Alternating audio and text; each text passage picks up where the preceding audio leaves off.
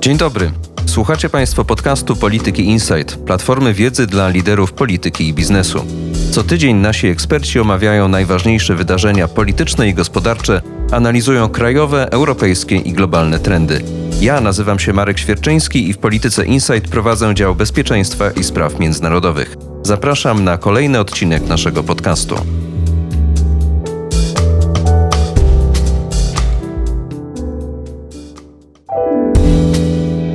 Jest piątek, 26 maja. W 457 dniu rosyjskiej wojny z Ukrainą zapraszam Państwa na spojrzenie na nią z perspektywy byłego dowódcy sił NATO w Europie. Generał Phil Bridlow przyjechał do Warszawy na konferencję Defense 24 Day, ale znalazł czas, by udzielić kilku wywiadów, w tym dla podcastu Polityki Insight. W tej rozmowie będą się przewijać oceny sytuacji taktycznej i strategicznej, przewidywania dotyczące ukraińskiej kontrofensywy, a także znaczenia zachodnich dostaw broni, w tym bliskich sercu generała lotnictwa samolotów F-16. Jako były najwyższy dowódca sojuszniczy, Bridlow opowiada też o transformacji NATO na kilka tygodni przed kolejnym niezwykle ważnym szczytem w Wilnie, a także jakiego rodzaju gwarancje bezpieczeństwa państwa sojuszu mogłyby udzielić Ukrainie. Marek Świerczeński, zapraszam na rozmowę. General Phil Bridlow, former SACEUR, retired U.S. Air Force four-star general. Thank you, sir, for talking to Polityka Insight podcast again after a few years. I would like to use your experience to make first a strategic assessment of what is going on in the war of Russia's illegal aggression in Ukraine and the brave defense of that country.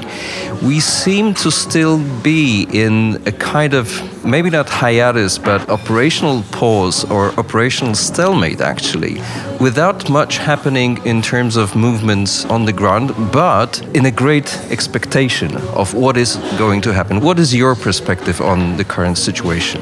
I'm not disagreeing with you, but I would not use those words. I don't think we're at a stalemate. I think that Mr. Putin is pushing hard. More appropriately, Mr. Prigozhin is pushing very hard, and Russia is making very little gains. We hear the stories, of course, of Bakhmut, but again, this is what I would call a tactical fight that's happening in Bakhmut not akin to the strategic battles that were held above Kiev or Kharkiv, nor the operational battle around Kherson. But I think that Russia is pushing hard. Their offensive has, I think, slowed way down and is making no progress. On the side of the Ukrainians, I think it would be a better description that they are taking not an operational pause because they're fighting, but they're not pushing hard anywhere yet because they are setting the conditions to begin their offensive at the time and place of their choosing. There is a lot that is happening further away from the front line. We can see the Ukrainians training heavily, we can see them taking control of the equipment that is arriving from the West and also preparing the stockpiles of ammunitions, preparing the stockpiles of spare parts for the Western equipment. How would you assess the impact of these new deliveries on what we're expecting to happen? I guess the first thing to say is that I am happy and I appreciate, meaning I'm thankful that the West is finally beginning to move into some of the kit that we've been talking about for a long time, bringing tanks to the battle, starting to see the Patriot have impact on the battlefield. And, you know, at least now the conversation about fourth plus generation fighters, specifically maybe the F 16. And so I'm glad all of that is happening. I would offer that in the big scheme of things, I believe they are all late to need. We should have made these decisions a long time ago. The use of the Patriots so far has been very successful.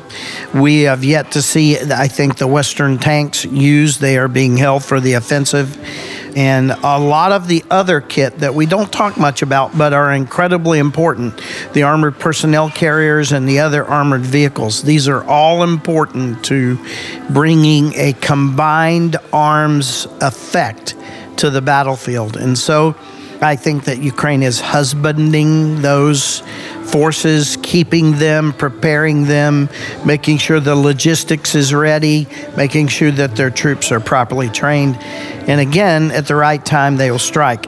I think that we should address that there should not be great expectation that the F 16s will have any impact at all on this coming late spring or early summer offensive, however you want to describe it, because no matter the training duration, they will not be ready for that. So the F 16s, if in fact they come, are more an investment in the fall and the winter and more importantly, there is going to be a Ukraine after this war. And they are the beginning seeds of an air force to match this army because Ukraine is going to come out of this with one of the strongest armies in Europe. But they definitely need some work to bring their air forces to the same point and their navy to the same point. In terms of the shape and dynamics of this future operation, the counteroffensive by Ukraine, you've mentioned the combined arms warfare. Arms warfare, which is to a certain degree defined by the Western equipment, yes or no? It's more about tactics, actually. And one of the great observations or disappointments on the side of the Russians is they have not been able to mount combined arms warfare, and they have magnificent kit to do it. This is a matter of training and exercising in the appropriate way rather than some of these more staged exercises that we have seen have been a feature in Zapad in the past years. And so I think Russia is a good example of a country that has all the kits it needs to do combined arms warfare, but they have not trained to it and have shown no capability to do it on the battlefield. Do you think Ukrainians have done enough of training to do so? That's hard for me to say. I think if I said something, it would be pure speculation. I know that the West have been helping them train and think through this. I know that the West has been helping them train on the equipment that they've been given, but to do it is a different matter. Now, as you remember, there was a great general in the 14 war, a great Ukrainian general that did a combined arms slice through the middle of the Russians. And so we know that their leadership understands this capability. And so I am cautiously optimistic that they will have that as a feature of the next thing. But a huge part of combined arms warfare is the application of air power in conjunction with land power. And so I think that Ukraine will be challenged in the short run, but over time now we're going to begin to bring that capability to their air force. Is there anything that can actually replace the air power in that realm? Is the use of ground based missiles or lots of different drones of different ranges and payloads, is it going to replace the aircraft? The answer is yes and no. So there are some things that you can do with artillery fire. There are some things that you can do with the GMLRS missile, which is a feature of what we have given them with the MLRS or HIMARS at this point to really do that deeper striking, though, that the air brings to you, we would need to give them the ATACMS missile. And I have been a strong proponent from that from day one. So there will be some limitations to the Ukrainians' ability to do true combined arms warfare. But I think that what we will probably see from them is a good orchestration of the elements that they do have. If you were in charge of this operation, where would you strike? So I love answering this question because I always start the answer in the following way. The Ukrainian army has demonstrated a unique capability and some great planning capability so far in this war. I think you would agree the defense in depth of Kiev, the retaking of the lands around Kharkiv, and the movement to push Russia back across to the east side of the Dnieper River in the Kherson area. So, this is an army that knows what it's doing and is very good at planning it. And frankly, they've done a pretty good job when they had the supply of doing their supply. So, I would never pretend to tell the Ukrainian army how to do it. But I have answered more than once, and I'll share with you, you know, if I was suggesting things to consider, I think that Crimea is the key terrain in this fight in the big scheme of things. And I think that a offensive that would cut the land bridge, cut and hold it in the south, recapture and recontrol the water supply to Crimea, and then cut it and hold it, and then using precise fires, drop major sections of the Kerch Strait Bridge so that Crimea is isolated.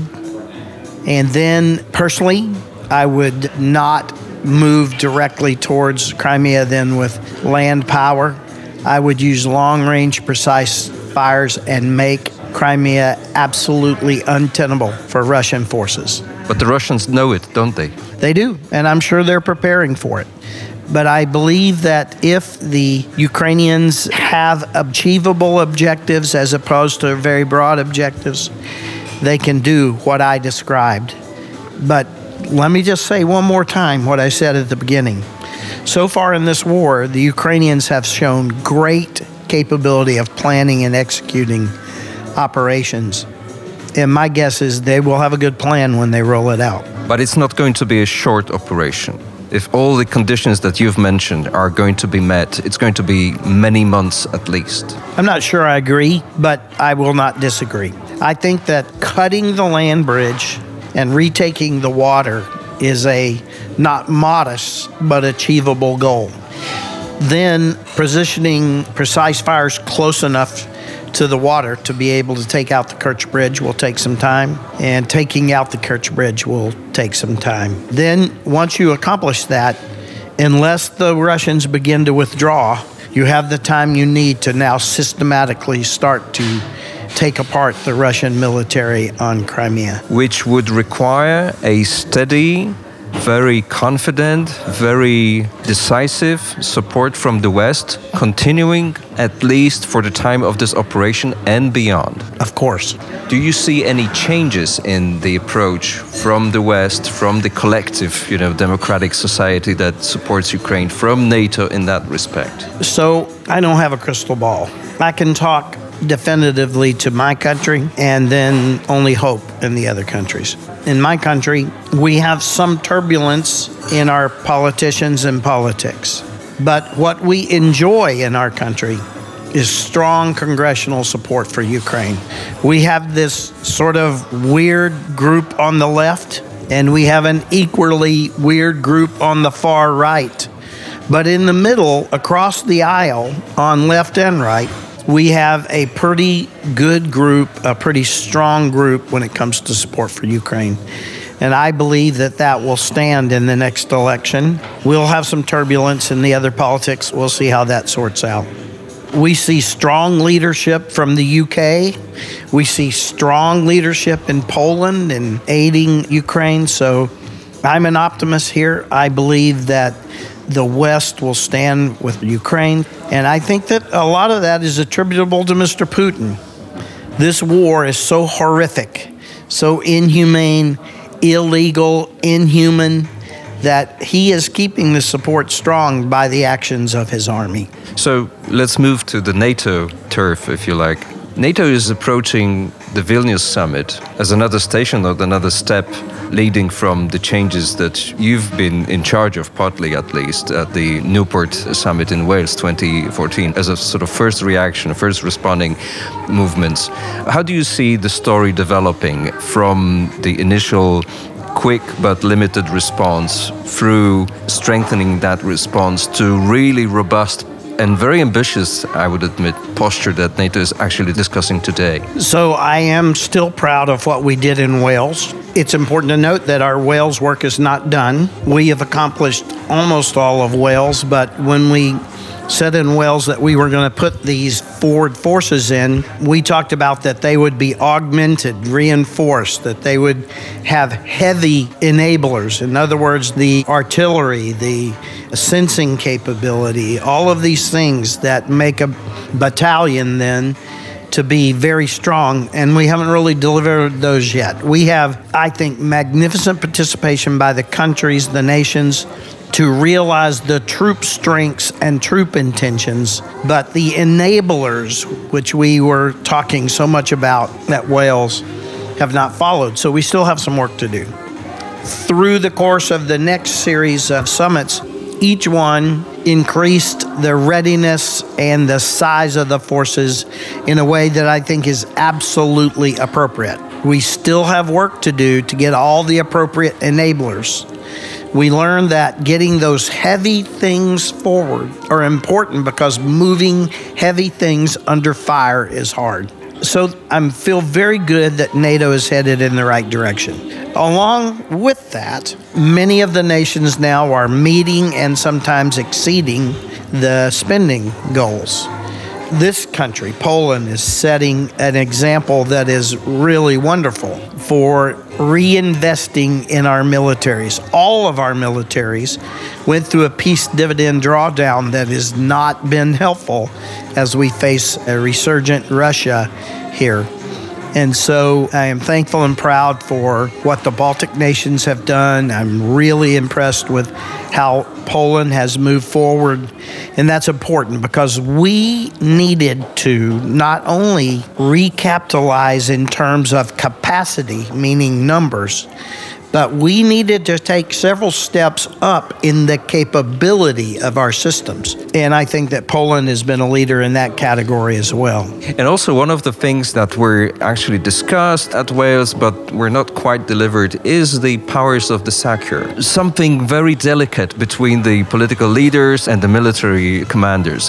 How would you describe today's SACEUR's position? Is it stronger than when you held? In some minor ways, I think. We've made some improvements but not enough yet. And you know, this is something as a military person that we have to understand and accept, and that is that the nations desperately want to remain politically in control of the military leaderships. They are less worried about responsiveness.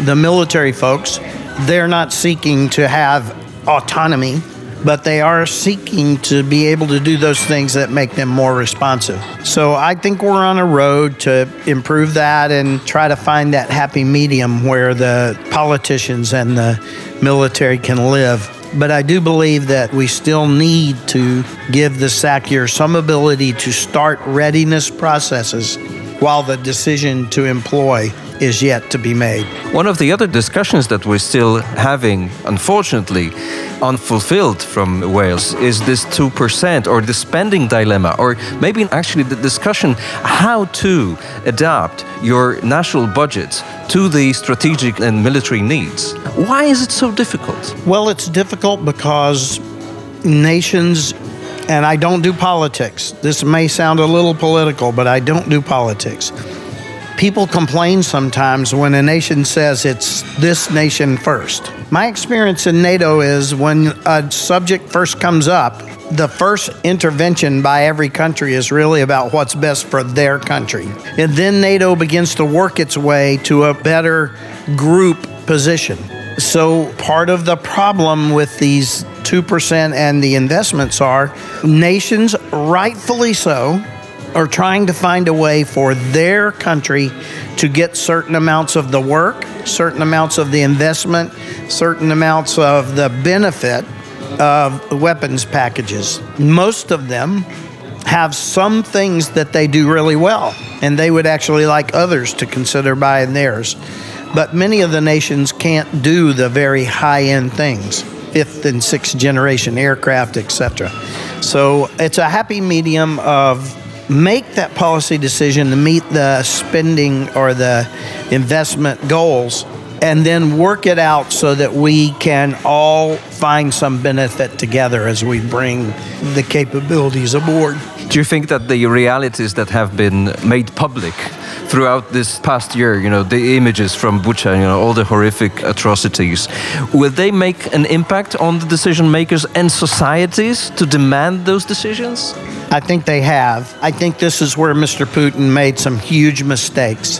His army has weaponized rape, they have weaponized torture, they have weaponized murder. We saw the long slit trenches with soldiers shot in the back of the head. And they have weaponized taking families, pulling them apart, and sending children and people deep into Russia to solve a Slavic problem. All of that has backfired on Mr. Putin and it hasn't really gotten started yet. I mean, now we have the ICC with a warrant essentially for him that is going to severely limit his travel and his ability to impact things around the world. But make no mistake that we cannot allow rape, torture, murder, and deporting children to be acceptable. Except for the transformation and adaptation process, except for the new investment pledge, there is one very important thing on the table for the Vilnius summit that is the question of Ukraine. Maybe not yet in terms of membership, maybe not yet in terms of, you know, whatever action plan or other procedure they would like to implement, but in terms of, you know, something in the middle, something better than today that would allow you know the betterment of security situation of Ukraine.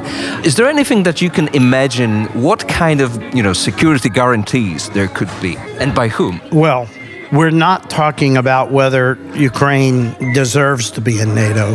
We have to talk about the reality of Ukraine being in NATO.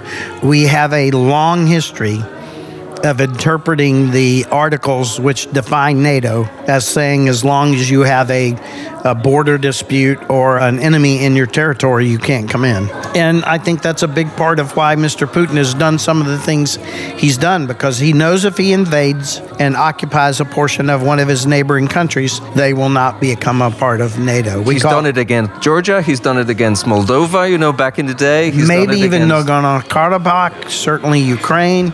And so we have to understand those. But short of continuing to prepare Ukraine for the option, should they choose to become a part of NATO, that's important.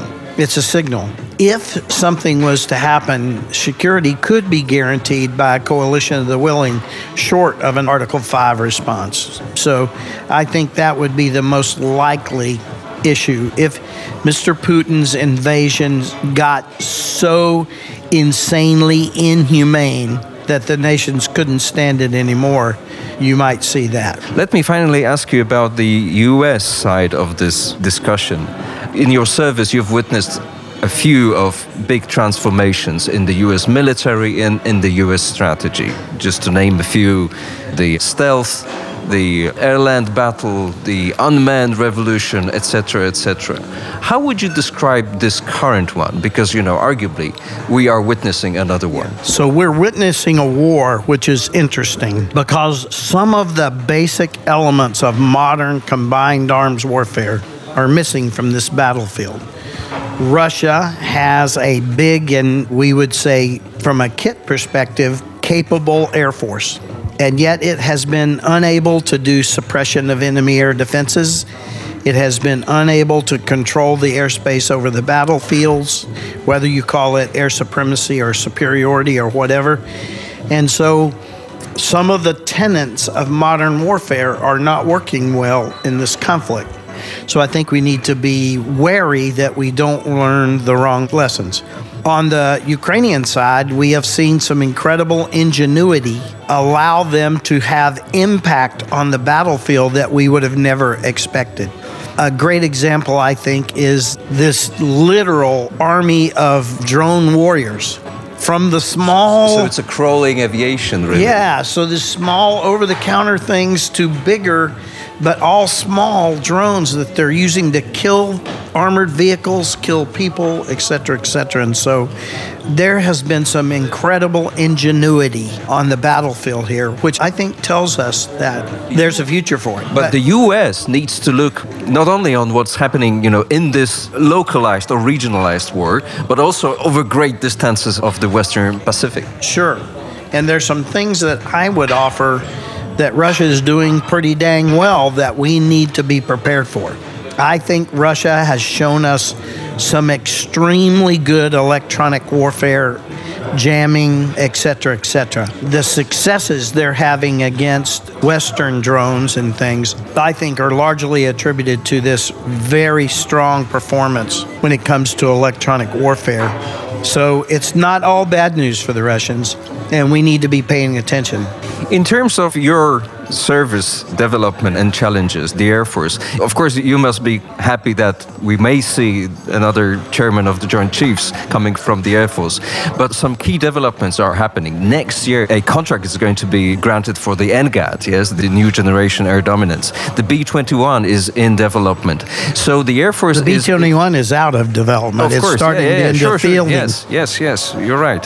So the Air Force is getting a boost, I think, after 20 years or so. I think this is important. I think that the next generation of capability that the B 21 brings is quite demonstrative. It will change what the enemy has to defend and how deeply they have to defend against that. And that's a big deal. So, this is a weapon that will, even though it doesn't seem so, I think will uh, once again transform the battle because of what the enemy has to think about in defending. As far as the NGAD, it's the same thing in the air to air war. We believe and I would offer that we know, at least in my mind, I know, that establishing air superiority, even if temporary and localized, is absolutely key to this war, the next war, and the wars after the next war. We will have to, in some way, shape, or form, clear airspace so that our militaries can fight below it, our ground forces can fight below it.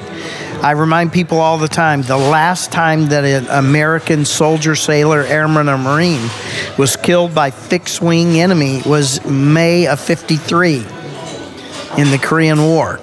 And our ground forces have grown to expect and plan for fighting under air superiority. And as an airman, and then as a combatant commander, and as you know, I had multiple joint commands where I commanded soldiers, sailors, airmen, and Marines. This is important. Our forces need to understand that they're going to be able to fight the way they train and not be pinned down by lack of air support this is probably my final question. What is the multi domain dimension of the air power today? Air power, and I love the way you use that statement because it's bigger than the U.S. Air Force. All four of our services, well, five of our services now, bring something to air power. Air power is both a weapon and an enabler. So, air power brings intelligence, surveillance, and reconnaissance at a low level and a very high quality of information. Air power enables the movement of ground forces by giving them air cover and localized or general air superiority. And we still expect to see air power in a direct attack support role to the Army. I prided myself in that many of the years I flew the F 16 my first mission was CAS or interdiction, where I was striking targets that were brought by the Army to be struck. And so air power enables the force to do things it needs to do. And then after establishing air superiority, it becomes a direct attack arm of the total force. And what people don't understand is even our newest fighters provide things that they've never really provided a lot before. The F 35, we can't talk about everything because it would be classified, but it is an amazing collector and sensor, and it has capability of doing things electronically that no fighter we've ever flown before can. And so now we have routine missions of our fighters multitasking in these things like in, in all of the ints that we fly. General Phil Breedlove, thank you so much for this conversation. Well, thank you and look forward to our next one. Na dziś to wszystko. Na kolejny odcinek podcastu Polityki Insight zapraszam w przyszłym tygodniu. Posłuchajcie również naszych innych audycji, które znajdziecie w większości aplikacji podcastowych. W pole wyszukiwania wpiszcie po prostu Polityka Insight. Słuchajcie, obserwujcie i komentujcie. Do usłyszenia.